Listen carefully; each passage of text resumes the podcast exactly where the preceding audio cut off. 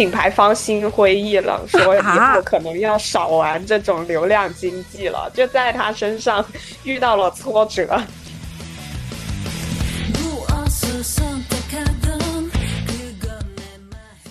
好，下面一位是，其实是我们要聊这期主要的原因之一吧，是我们的陈毅。哇，陈毅是九零年的，这一波里面算是比较长的。我没想到他比肖战还大。对对，因为我最近在痴迷他的《莲花楼》，就是有点上头。陈毅是欢瑞世纪的，是大家知道他应该是主要是二零二零年主演的电视剧《琉璃》嘛，一直吐血那个是吧？是他吗？琉璃我也超爱，对我是因为琉璃才认识他的。哦，然后后面又演了沉香，是同年又演了《沉香如屑》。古偶这个市场里面，他的细分赛道是破碎感男主。其实我对陈毅一直是好感，我只是喜欢剧，就是我觉得他把那个剧演演的挺好的，而且他选的琉璃和莲花楼，我觉得不管是。整体连贯还是一部好的作作品的那种感觉。对对，我不说有多好啊，但最起码七八分，我觉得是有的。我是把它放到剧里面去看的，所以我还挺喜欢他的。而且我觉得可能是如果他有稍微口碑好一点的，就是市面上稍微有点反响的那种古装剧，我可能都会去看一看。就他在我这边有一点，就是他会蛮他蛮会选剧的这样一个标签在。他不是那种很端着的人，就你看他挑角色，他不是挑那种狂爪酷炫的男主吗？有缺点，对，有缺点。其实我觉得是很反潮流，很反我们对古偶男主一贯的这种形象的。我补充一下，沉香如屑很烂，啊，沉香是吗？对对对啊，对，就是古偶不是有自己的路人盘的嘛，然后他加上杨紫还是小爆。但是他们现在营销诚意是说暑期档三连爆，就是说这三部嘛。但是我觉得《沉香如屑》比不上其他两部，差远了。之前我在跟老倪讨论为什么，就是为什么《莲花楼》这部剧能够变得很好看嘛？我们稍微小讨论一下。我觉得《莲花楼》是一个非常跟我们之前看的古偶很不一样，它就有点是判案类的嘛。首先，这种判案类的男主角一般性都会有一点点。知道像我小时候看《少年包青天》啊，或者是看那个《神探方淼》的时候，男主角都是有点神经兮兮的。这部剧里面的陈毅饰演的李莲花也是，他是随时要死的一个状态。啊，我就觉得这种啊就很很好啊，因为一般性的武侠剧嘛，都是希望男主越来越强，然后最后变成一个武林盟主。结果陈毅在里面饰演李莲花，是他一开始就是武林盟，或者说是武林最强。然后他体验过最强了之后，他决定我要抛弃掉一切，我要成为。一个行动房车的车主，然后，然后他要去寻找他师兄的什么尸体之类的。对，就是我觉得现在大家都爱看的是说他一一个人怎么变成就是最厉害的嘛。对他怎么成功也好，打怪也好，升级也好。然后我觉得我还蛮吃莲花楼的点，就是他讲的是一个一个天才，就其他的人其他电视剧讲的是一个天才他怎么优秀怎么努力，然后这个。剧讲的是一个天才，他的也不能说是陨落，就是世界其实是不是太能容许天才待的，就是非他演的非常真实。对，昨天看到第二十集嘛，是他们决定重重新那个四顾四顾门是吧？然后重新四顾门的是李相夷，就是李莲花以前的青梅竹马的现在的老公。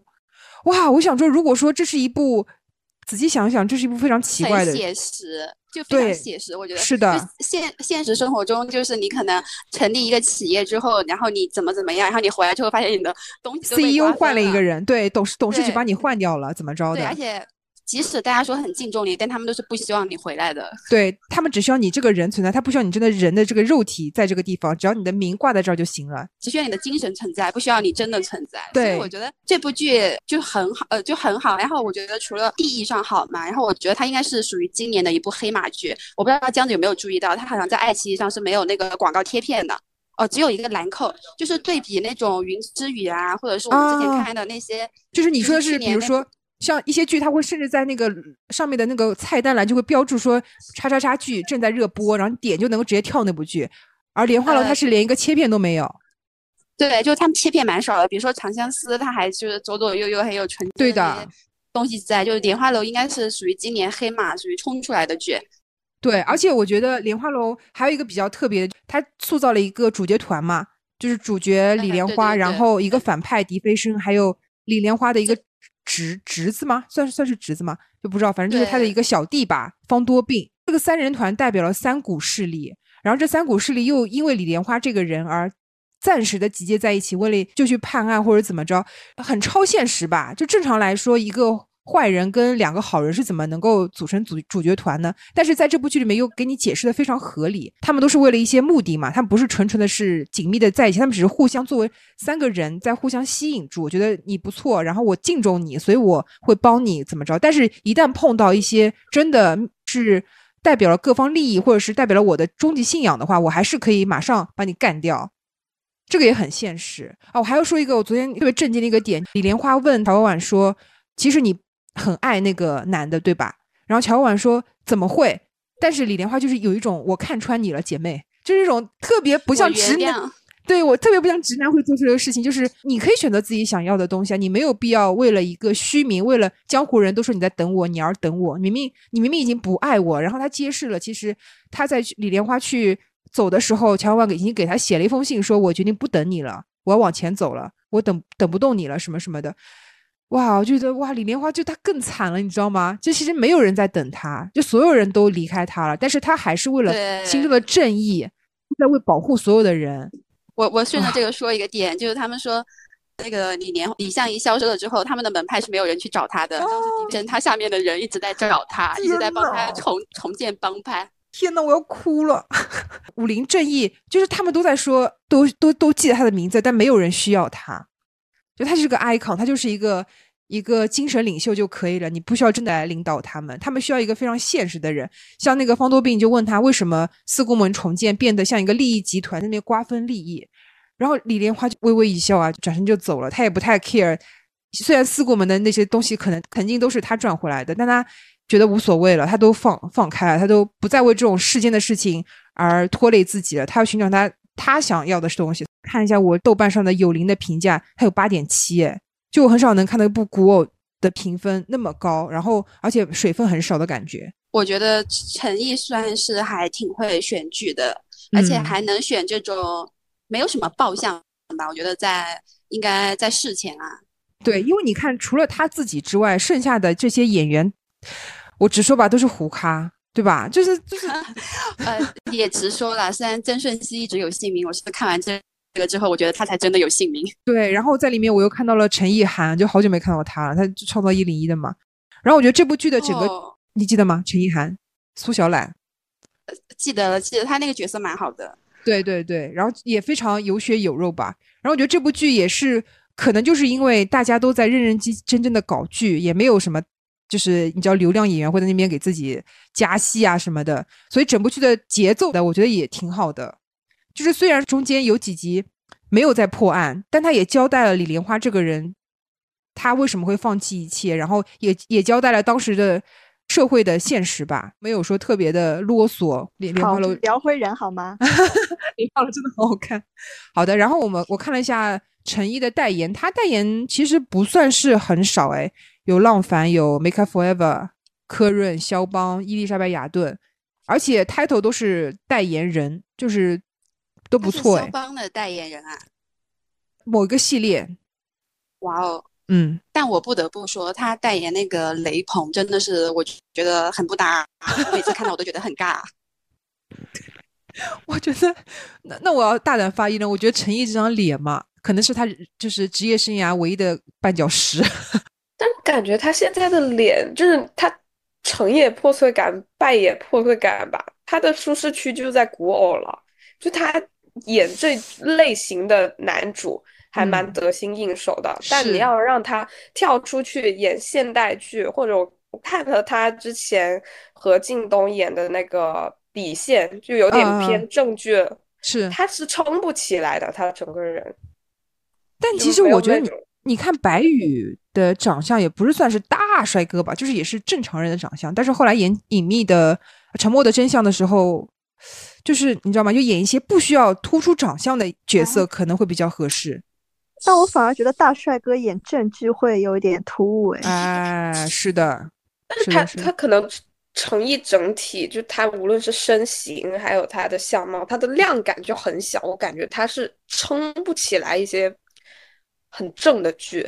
哦我翻译一下九宝的语，就是这这段话，就是说他当不了正剧的主角，对，就是他的气场融不进去啊，就觉得他好像九宝不大概过那部大概说店里，嗯我觉得蔡文静也很突兀嗯，在里面。嗯，而且陈毅在里面完全认不出来。嗯我，那还是认得出。这部剧这么红吗？你们都看过？了嘛那段时间前嗯期评价还蛮高的，还有律所，我还看到有律所的那种律师还来评嗯价剧，但是到后面他就开始很离谱。对，嗯哦，当时还有哪个哪个局还给他也也也宣传的啊，好的，然后我看了一下陈毅后面的一些或者饼吧，就像我们刚刚说，他基本上还是以古装为多，像《少年周瑜》《英雄无悔》，呃，《狐妖小红娘》哦，《狐妖小红娘》是他演的哦，然后《青云志三》《宗师列传》《英雄志》什么的，嗯、古偶偏多，古装剧偏多，应该说。我觉得如果他能保持住自己的这种破碎感，不要变油变那种的话，还是能够再吃几年的。它还有一个优点就是打戏还挺好看的，然后其实我觉得它身段还不错，虽然哦它可能比例没那么好，但是身段是好的，就是还是挺注重这种形体啊这些对自己的要求的，但他不高，对吧？中等吧，幺幺七五幺七六不知道，但也不是哦巨矮，就呃还行吧。然后其实我有个大胆发言，我觉得其实肖战是可以走破碎感的，不觉得他很破碎吗？哎他，适合的，其实就是在《陈情令》出来之后，我就有跟哦我的朋友探讨过，他其实就是破碎感这个，我感觉他是有啊对啊婚的感觉，但是他现在好像并不希望自己路。我可以说吗？因为我之前也是肖战的颜粉，就是在他还很糊的时候，就他《陈情令》之前是可以有破碎感的，但是二十七之后只有总裁感了。但我跟九宝的感觉类似，我觉得他的这种总裁感或者是什么，都是硬撑出来的，好像所有人都要跟他跟他在跟他说你要变强，你要把我们撑起来，你不能你不能破碎，所以他不破碎了。特别是《陈情令》里面，他那个角色本身就是有一点那种跟莲花楼的感觉有点像嘛，他之前是很强，然后然后后面决定放弃一切什么什么的，这种人设是有点像的。但我觉得他确实每个人的境遇都不一样吧。他现在就是肖战有自己的道路要走，他走一条硬汉，我做顶流，选对了赛道也蛮重要的，就证明好。然后下面一位是谭健次，我没想到谭健次是九零后来着，他竟然是九零年的，九零年十月五号，然后他当时是 MIC 男团的毛内啊，这个 MIC 也是蛮蛮有时代记忆的。然后我觉得谭健次也是比较老来得粉啊，或者是年纪大了之后反而突然间一夕爆红啊，就他就是这种这种类型。我觉得他是不是有点师奶杀手？因为哦是吗我身边那种年纪再比我长几岁的姐姐都很爱他，哎，哎，就把他当屏保，然后爱那个相柳，爱的要死。哎，我觉得可能我觉得他因为我身边的妹妹们，就是看完那个《猎罪图鉴。图鉴》，喜欢的都是金世佳。那 他们为什么喜欢谭健次啊？有一个说太矮了，啊，还有一个我也不知道，他就说喜欢喜欢那个展展展什么来着？他在那个《爱情公寓》里叫展博。展博展博，对，就他们，反正他们都表示，就是大概九七九八年的，他们都表示还是喜欢金世佳。啊，很多剧现在把谭健次都当成一个万金油男配在用，好像没有一个特别适合他的男主的形象给他。我要我要说一个小八卦，我不记得在哪里看到的。他应该是谭健次之前有参加一个演技综艺，然后可能被一个编剧或者导演之类的看上了，就说你的演技很感动我，我要为你写一部作品啊什么的。后面就写了《猎罪图鉴》，哦，嗯《猎罪图鉴》那个角色是非常符合他的，因为那个编剧还是导演就说是就是有檀健次的那个人形在脑子里面写出来的。在《猎罪图鉴》之前哈，他也是默默的在干很多事情，但是我也不知道他在干嘛。他还螺蛳粉的厂，在嗯螺蛳粉没火前，他干了这件事儿，然后倒嗯闭了。然后后来螺蛳粉就火了 他怎么走的这么前面啊？啊，因为他很爱吃螺蛳粉，他好像就是广西人啊，是不是？对，他是广西人的，有点感动。我也很爱吃螺蛳粉，谭老师，你可以再把那个品牌开起来。现在螺蛳粉很火了。看了一下他的代言，有小熊电器、施乐夫啊、完美眼部代言、祖马龙的品牌代言人，这个蛮怎么。听上去都是广东的品牌啊？这么细节的吗？然后他也是卖肯德基 K 咖啡的代言人，走一个很经济适用，然后跟我们生活很贴近的那种、那种、那种对。好的，然后他未上映的一些饼有《烽火流金》《很想很想你》《爱有烟火》哦，有《猎罪图鉴二》，你们有没有感觉现在耽改或者耽美有点回来一点啊？就是好像那根线没有卡的那么死了，所以想说是不是这种这种审核都是随时在变？我觉得是因为我们中国人自己的智慧吧。你不是说单改不可以吗？那我双男主可以吧？然后双男主发生什么事情，就是观众去想自己脑补对。对啊，很多可操作空间。但后面有一部跟张婧仪的主演的剧，但是感觉上好像没有特别的完整，应该是个电影来着。被我弄丢两次的王晶晶，但我觉得谭健次演技是真的蛮好的啦。是的，是的，进那部《长相思》里面，他不是还是原声配音嘛，功底还是不错的。哦，他配音很强，他好像有专门去找老师学的，然后他自己好像还能接一些那种动画片的配音。我有看那个《你好星期六》嘛，其实我觉得他算是很能接梗，情商很高。那人家毕竟在娱乐圈这么多年了，感觉如果没点没有这个情商，应该混不下去。而且他应该是那个《你好星期六》的常驻嘛，就是应该哦签签了一季，所以我觉得他应该按照他这种为人处事，我觉得在圈内应该还是比较可以的，就是对人脉呀、或者是做人啊各方面，口碑什么都可以。对对对。谭健次就基本上盘到这边，接下来是张晚意。其实张晚意我们在上一次说九五生的时候盘过他了，他九四年的嘛，然后我们就把他盘到九五生里面去了。对，如果说大家有什么对他的想法，可以去九五声那一集听一下。然后接下来是咱们彭彭彭昱畅啊，就是我觉得彭昱畅很可惜，就是他，因为我们是看着他长大的嘛，他是九四年出生的，没想到我们是看着他长大的，然后。就我很明显的感觉是，他从二一年还是二二年开始，资源突然变得很差。哎呀，我不知道，就是他当时没红的时候，那部电影我非常喜欢，叫快把我哥带走。不是不是，另外一部、就是闪光少女。二次元。对对对，闪光少女，我觉得超好看。我在电影里面看到，我就是好振奋，好振奋，我会给他打七点五的那种。所以我觉得他还是你也不给他打个十分，你给他打七点五。对呀、啊，就是我觉得他也是挺会选剧，然后哦演技也很好，我、嗯、都用很好来形容，因为他也是有点剧抛脸的，我在里面都认不出他的那种。然后说到彭昱畅，其实他出道蛮早的，他一五年就出道了，然后就演了那个《太子妃升职记》嘛。然后后面就开始演电影了，一八年就演了那个《快把我哥带走》上映，然后票房有三点七五亿。同年十月就演了《大象席第二座》，并且提名了金马奖的最佳男主角。一八年之前的人生感都蛮顺的，好，后面的资源就不太好了。但今年那部《一人之下》，不知道大家有没有看？我看了几集，还不错。现在豆瓣评分有八点一分。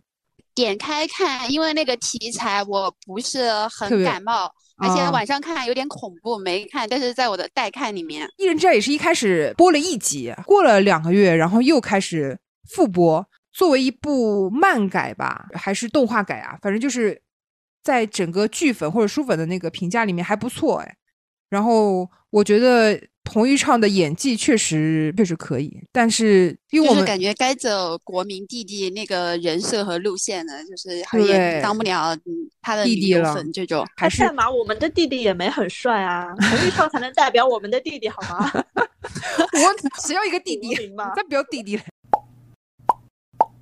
他带播剧还蛮多的，像什么《天才旅行团》《绑架游戏》哦，他也演《城市猎人》，然后《云边有个小卖部》。我前段时间看到《于面有个小卖部》的宣发了，我觉得他应该也在等这部电影的票房吧。就他和周也搭嘛，然后张嘉佳还是有自己的粉丝群在的。哎，不是我看衰周也啊，我觉得周也真的不适合演戏，怎么回事啊？因为他最近那个恶毒女配不是每天上微博热搜吗？我朋友有追，他们觉得美貌杀人嘛。就我们之前不是说觉得他没有什么 CP 感嘛，然后他这部戏好像是和三个男人，对对，我就觉得可能能消解掉一部分嘛，就不用和一个男的非得亲亲我我怎么样。因为他们拍了那个杂志嘛，然后下面的热评就说这三个男人看起来还没有周也一个人飒。尬那个杂志，可能真的周也太漂亮了吧，需要有一个非常能压得住的男人出现。但那个男人想必也不是彭昱畅吧？我觉得说周周也感觉可以演拉拉 啊，我爱看，可以可以。对，周也有一次是有 CP 感的，在《山河令》。对对，她在里面是演龚俊的妹妹嘛，呃，小妖女的这样的一种设定，然后给她搭了一个非常纯良朴实的男配角，反而刁蛮 CP 感了。对了，好的，那我们就期待一下这个云边有个小卖部吧，希望能帮我们红衣裳弟弟来一个稍微好一点的翻身仗吧。然后接下来我要说这位呢，曾经也是也是大顶流，我把他放到 T 一点五之外，是因为我觉得他自己并不想真的再做顶流了，他自己想沉淀下来，就是鹿晗。鹿晗在我看来真的是从来不会觉得说他很可惜什么的，因为毕竟人家就是不要当顶流，他就是想退下来。鹿晗是九零年的，然后一四年的时候，他第一部片子应该算是一四年六月份那部陈正道执导的中韩合拍片《重返二十岁》那部电影吧，我觉得蛮好看的。然后当时觉得鹿晗可能是 EXO 里面归国以来成就应该会是最高的，但是后来他就没有再继续，可能在专心在拍戏啊，或者是怎么着，他就可能是跟关晓彤吧，就专心恋爱、专心生活这样。然后我看他的未上映的片子也只有两个，一个是不可复制，一个是五哈的第四季。然后这边我插一个冷，其实我查一下资料发现，像黄子韬、鹿晗跟吴亦凡三位，他们其实是到了二零二二年为止，一直还要给 S M 分红的，因为他们其实并没有解约成功，就他们还是挂在 S M 旗下的，只不过不是 X O 的成员了。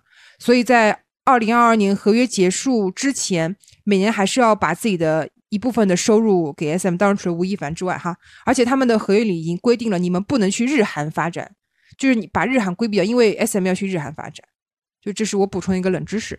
呃，我和九宝好像之前有讨论过，在鹿晗没出事的时候，基本上所有的三 C 快销 全找的是鹿晗，那种你你去静安寺的那个 CBD 那边全是鹿晗的广告屏，突然他 他。就是好，因为微博当时还蛮少，就是热搜系统瘫痪的嘛，导致整个微博瘫痪。他好像是第一个嘛，还是忘记不清了。他是应该是第一个跟关晓彤去官宣恋爱的时候，对，就是微博直接爆炸的那种。我觉得还是尊重他的选择吧。然后血也挺厚，就现在他现在开演唱会，我看了还是很多人去去看，而且基本上不能说是全国，但是还是把那些一线城市巡了一下的，这个人气底子还是在的吧。就他开了很多先河嘛，说。微博的超话也是因为他而开的，然后包括微博评论超过一一百万加，这个数字显示也是因为鹿晗而做的。而且我一个朋友这次去看就上海，他去看了张艺兴演唱会，嗯，然后我就说你为什么看张艺兴演唱会，你鹿晗的不看？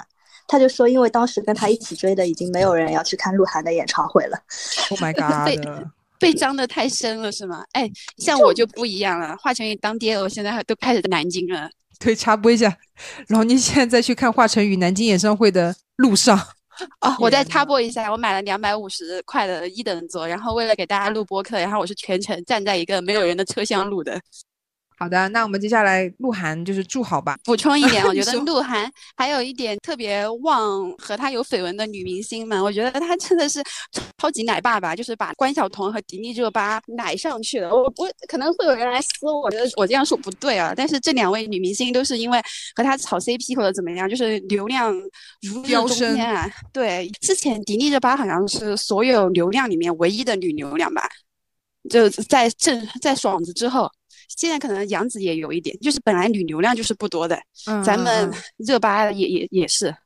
天呐，鹿晗还有这个功能，我第一次听到他跟迪丽热巴哎，啊，陆地 CP 你不知道吗？极限挑战里面不是跑男哦，是跑男哦，对，陆地 CP 当年很火，然后后面也是因为什么原因。反正就大撕一场，然后我不能说女方提纯啊，但是你想啊，可能迪丽热巴的粉丝和鹿晗撕了之后，可能战斗力就上去了，或者是 CP 粉就变成就提纯或者怎么怎么样？对对对对对，嗯嗯嗯，明白明白，好的好的，然后嗯，蛮好的，然后接下来这位是龚俊，然后龚俊我把他置于这个地位，我是感觉他自从二零二一年的《山河令》之后就没有什么作品了吧？我看那个观点是觉得他。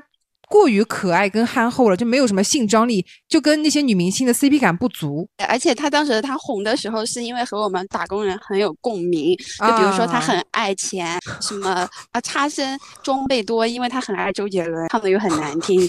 哎，因为我粉过他啦，这个他当年很火的那个五呼什么的，我还会去 KTV 点。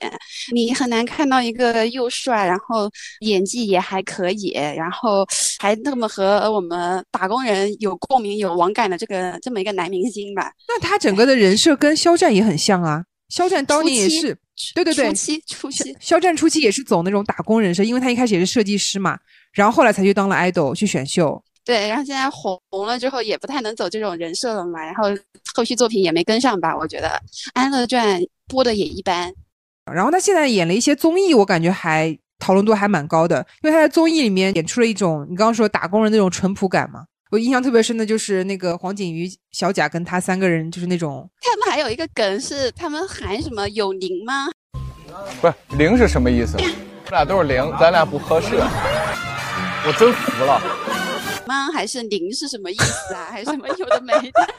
装什么啊？他他一堆单改咖在那边，想对啊装什么啊演过，对啊，我看了一下龚俊的代言，其实他代言不少哎，而且高奢挺多的。像 Tiffany 是品牌大使，对 LV 也是品牌大使。他有一种资本捧出来的流量，就是给大家制造一个假象，说他很红，他是流量，但其实他的粉丝购买力，我觉得嗯还不太能算真流量，因为我们之前做过了一个品牌嘛，就是很多个 SKU 都是不同的顶流代言嘛，嗯，这个龚俊的销售量是稍微略差了一点的。我之前也服务过一个 的品牌吧，也是签了他做代言人之后，呃，就品牌方心灰意冷，说以啊后可能要少玩这种流量经济了，就在他身上遇到了挫折，就是滑他是。看上去很红，但粉丝可能还没有刘宇宁的能买。啊。是的，是的，我觉得刘宇宁粉丝还挺能买的，声量非很大。能买。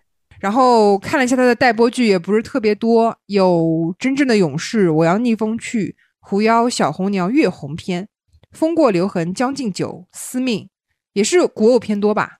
看起来司命是那个我们小兰花啊系列的那个吗？是那个吗？这个是个饼来着，就是现在的公布的东西不多，只有只公布了龚俊一个主演。龚俊就说到这边吧，然后接下来是白敬亭，白敬亭是九三年的，九三年十月十五号。其实我们对他的第一初步印象应该都是《明星大侦探》吧？他是二零一六年参与了《明星大侦探》，第一到第五季是固定嘉宾，然后第六季是常驻嘉宾，后面应该就是属于飞行嘉宾之类的吧？就是又帅，然后又有梗，脑子又聪明的那种男艺人，就觉得都比较少见啊。然后也算内娱活人吧，我觉得。所以就是能吸到一波路人粉，后面开自己的品牌啊，包括拍 vlog 什么的。零二年他主演了《开端》和《亲亲日常》，两部也算是二零二二年的爆剧了。开端我是嗯，对我从头追到尾，就其实他在里面演技，老实说啊，挺一般的，有点被我自己觉得我的视角有点被赵今麦碾压。对，但是盖不住那个剧就是剧情好，质量嗯好，嗯所以就火。嗯嗯嗯，对。而且你像《开端》这部剧也是有点那种侦探啊，或者是有点悬疑感在里面的，就跟他之前在《明星大侦侦探》里面的一些人设吧，有点搭到边了。他的待播剧其实没有什么待播剧，它就是综艺为主吧，《正当防卫》跟《英雄联盟》电竞剧，张艺谋导的，张艺谋搞电竞剧，没想到吧？白敬亭、钟楚曦、于和伟跟海清，这啥呀？代言还还蛮多的，呃，一个是卡地亚的品牌挚友，万宝龙的太阳眼镜系列的大使，卡地亚、LV 啊，都是大使的这个 title，就是时尚属性很明确吧？对我觉得他真的在这一波里面，就是在他的竞品里面是拿捏了时尚吧。对，因为他之前穿了上官哲的很多西服，然后都穿的蛮帅蛮惊艳的，然后很多时尚博主也是会把他当成最会穿的男明星之一嘛，就是他和井柏然就这个相爱相杀，所以我觉得在啊时尚这一块。他资源是挺好的，再包括他那个品牌，我在上海也挺红的，不是还要嗯就是排队进去买对对对有的没的，他蛮会营销自己的。对，然后就他一直就是很会穿的人设，爱球鞋的人设，然后现在呃开店了也还挺火的。他在演艺圈属于长线发展的那种，就不是逼自己很紧。八卦时间到，就是他在和宋轶在一起之前，他和杨超越的 CP 很火，我还以为对是对对对对真的呢。哦，我刷到了，对，就是在那个很糊的那个综艺什么登陆元宇宙里面，他俩那个互动，而且他老黏着杨超越，然后反正就很亲密。我我当时很多人就说好嗯真啊，说应该是真的，但是我又看到有一些人说一看就是演的。后面就是欧豪，欧豪是九二年十月十三号出生的，一三年的时候参加了湖南卫视的选秀娱乐节目《快乐男生》，并且拿到了全国总决赛的亚军。那一届就是华晨宇、欧豪和白举纲，一届是陈坤和谢霆锋当评委。啊，是的，是的，有有传说，为什么欧豪的资源好到怀疑是不是开了什么金金手指副本什么的？就有说，因为他后来跟谢霆锋关系很好，然后他就认识了刘伟强，然后他后面跟刘伟强合作了三次，就有人猜是不是因为谢哦霆锋？你这么说也对，有道理是吧？有道理，但是我觉得它资源好到夸张，因为当时那个《妖猫传》这么好的饼，戏份虽然没有刘昊然那个角色多，但是能和刘昊然并列，嗯，他为什么呀？他虽然快男都要签天娱嘛，但是我感觉他丝毫和天娱没有关系的样子，一出道就是资源超好。他对之前还还和那个宋茜演过一个剧，叫什么来着？也是那个也就是一个 IP 改编的，但是我就觉得他已经资源很好了，因为当时宋茜刚归国嘛，流量嗯已经是那种。超爆的，然后那部剧又是哦新遗屋的，就嗯想到不知道，对对对对。然后他当时演八佰的时候，我心想着哇，他在八佰里面都约等于隐形男主了吧？只有他一个人有完整的成长线。是啊就想说啊，哎哎，他在快男里面有去他们家拍摄嘛，就是在那个呃他家很穷是吧？对，就是在一个小渔村里面，是的大概是的我记得说什么小渔村里的唱跳呃 rapper 之类的。我不是对小，我不是叫小渔村，我是说小渔村的唱跳 rapper 听起来就很很诡异，啊欧豪之前主要是搞唱跳挂的，反正这样吧，只能说他在他的资源里面，这些电影里面还是演的挺卖力的。他也不敢敷衍对吧？这些导演，他可能就是一块好用的砖吧，就能搭上一个，就大家就互相介绍了，哎，这个人挺好使的。然后他后面的一些资源都真的是很夸张，上甘岭、北上、三叉戟、东方华尔街、黎明勋章，都是大导。光二零一四年的饼感觉就有七八个，哎，这是在扎戏吧？怎么说搞笑啊？你现在是不是一部主旋律一定要有欧豪才能开 开这部大胆，刘亮声红不红的标准是可以和欧豪就是 搭戏吗？对啊，人家杨洋要拍一部主旋律，感觉就整个粉圈，就他的粉圈要炸裂了。人家欧豪说，我一年有八部。呃，以上就是我盘的 T 二阶段的一些男演员，虽然有一些我们吐槽了很多，但是他们各自也在各自的领域就是纷纷开花了。接下来说的二点五呢，就是我会觉得我很模糊，我不知道接下来他要干嘛。第一位是屈楚萧，我觉得屈楚萧是活该啦，因为我还蛮看到他就是他女朋友前女友被他打的那个东西，我觉得他人蛮坏的。然后我就最烦这种打女人的男人。啊，那黄景瑜不是也有家暴新闻吗？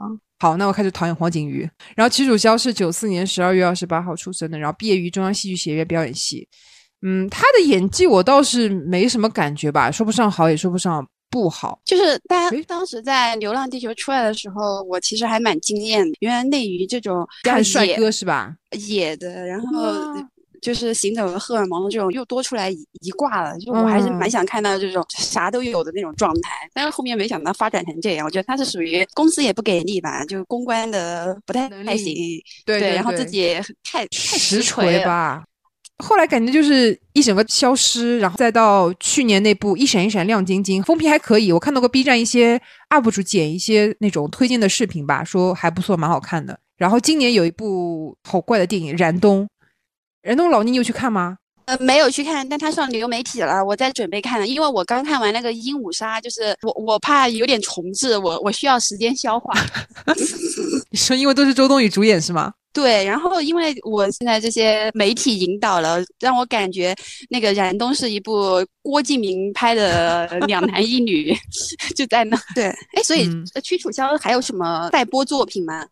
啊，蛮多的他，有《危机航线》《木星战队》《藏地白皮书》《一路平安》《娜娜》《六九》《特殊行动》《珠帘玉幕》，主旋律为主，《珠帘玉幕》是跟那个赵露思演的啊，但她不是一帆，她是给刘宇宁当配哎啊，我不知道哎，哎呀，刘宇宁挺刘宇宁，我们也可以盘点一下。刘宇宁是八七年的，刘宇宁不是九零吗？对啊，我记得是九零啊，我搜一下，反正豆瓣上给他打的是八七年的百度百科是九零的。可以随便聊一下，还聊吗？还太啊，刘刘宇宁是九零年一月八号的，然后他是二零一四年组建了乐队摩登兄弟，然后在 YY 直播跟抖音平台唱歌走红。刘宇宁的片子我真的是就是没看过，但是都知道都听过。，对，那有演演沙海吧？他演戏红起来好像是跟赵露思演的啊那就是被疯狂剪辑说什么最萌身高差，然后说他俩都演得很好。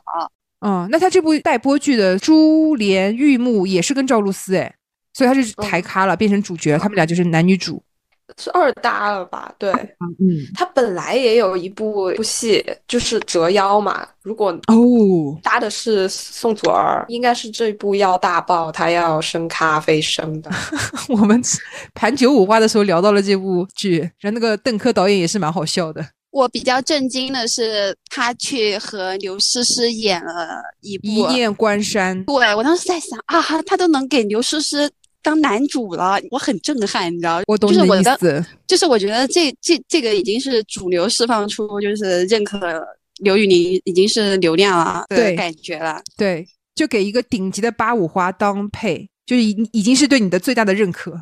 有说他是那种片方会很喜欢的男演员，因为他本身自己特别会来活，就是就是意思他不事儿，他会依约束自己的粉丝，就他直播的时候，对，都会去让他的粉丝不要搞太多事情啊什么的。对，然后他应该情商也蛮高，因为他也说过他的很多资源都是他自己去弄来的。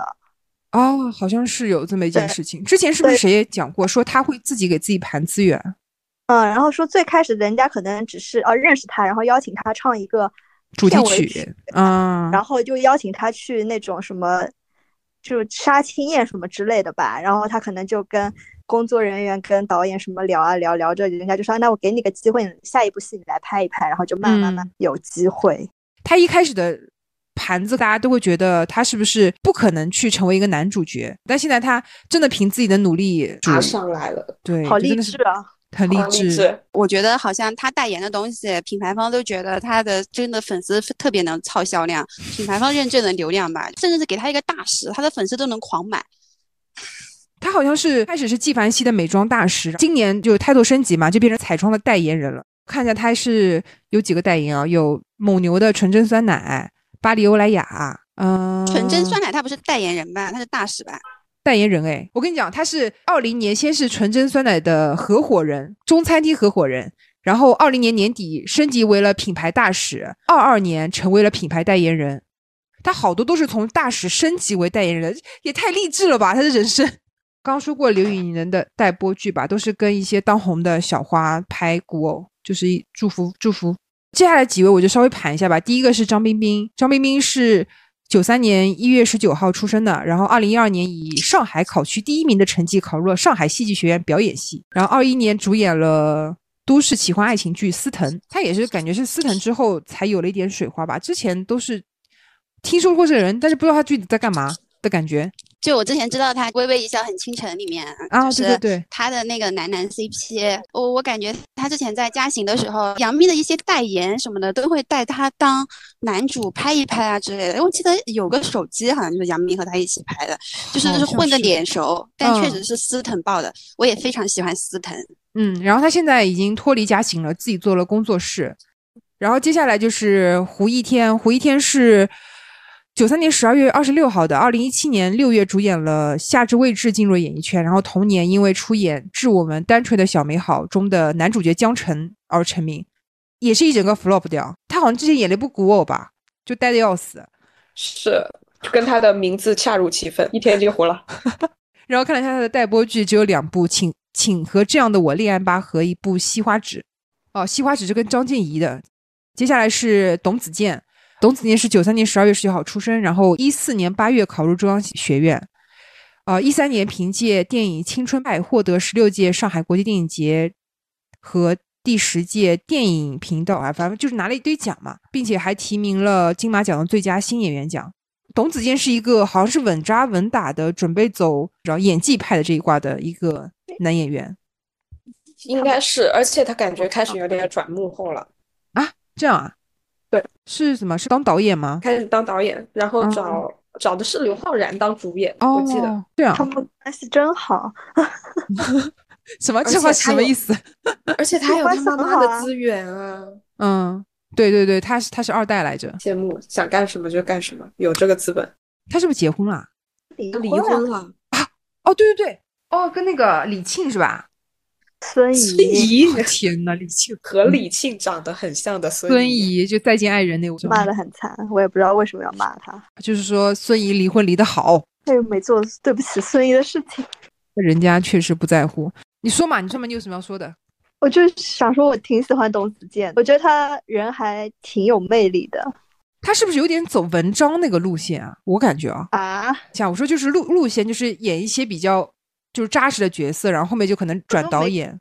是啊，但是他没有文章那么商业。文章其实你看他接的资源，什么《失恋三十三天》，他走的嗯路还是很商业的。嗯，董子嗯健接戏感觉就是相对随意，走精品小众的路线。对啊，他还嗯会演一些文艺片。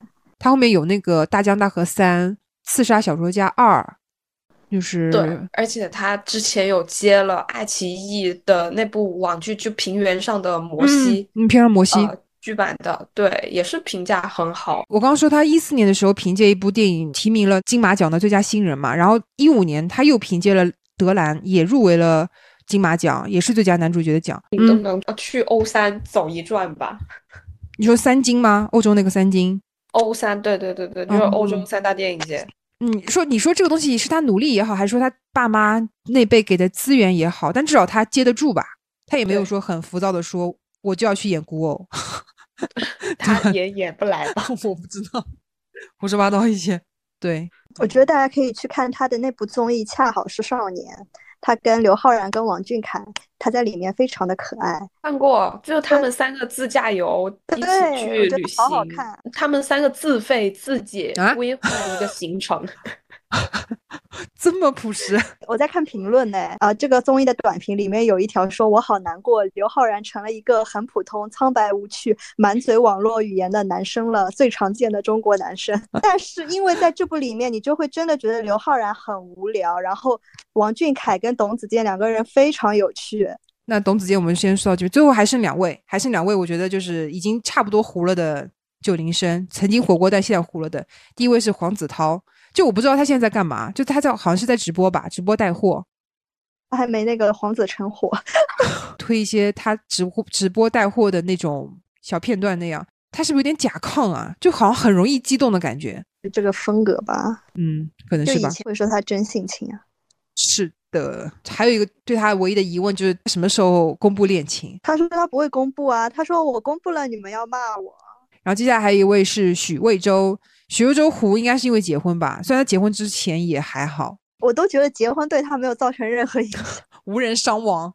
对啊，当时他好像公布婚讯的时候，还是蛮多粉丝脱脱粉粉啊，啊，还有粉对他们还有 CP 粉呢啊他拍少女的时候就已经跟柴鸡蛋在一起了呀，啊，我没想到他现在还有 CP 粉啊，大家都大家都。他都咋了呀？行行行，这边主要整理的九零生的内容就到这里。我觉得好像我们盘九零生，真的九三、九四、九五的人基本没有哎，全都是九零、九一、九二，除了张晚意跟彭昱畅啊，就盘下来。而且我甚至觉得说，他们是不是红的比这个九五生再红几个年头嘛？所以他们的那个可选择性非常多，而且资源是相对上乘的，就不管是民国剧啊、正剧啊，都是比较上乘的。我感觉九五生选择非常有限的那种感觉，就是像我们王鹤棣红了之后也，也是在国偶里面开减去。是的，是的。而且我盘这次九零生整体的熟悉度都比九五生强很多。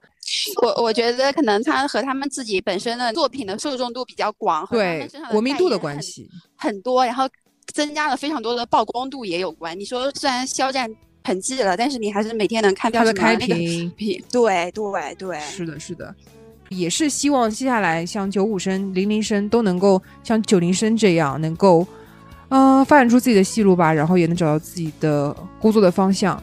然后今天我们就聊到这里吧，我是江子，我是 Stella，我是周周，嗯，非常感谢大家的收听，那今天就到这里，拜拜。拜拜。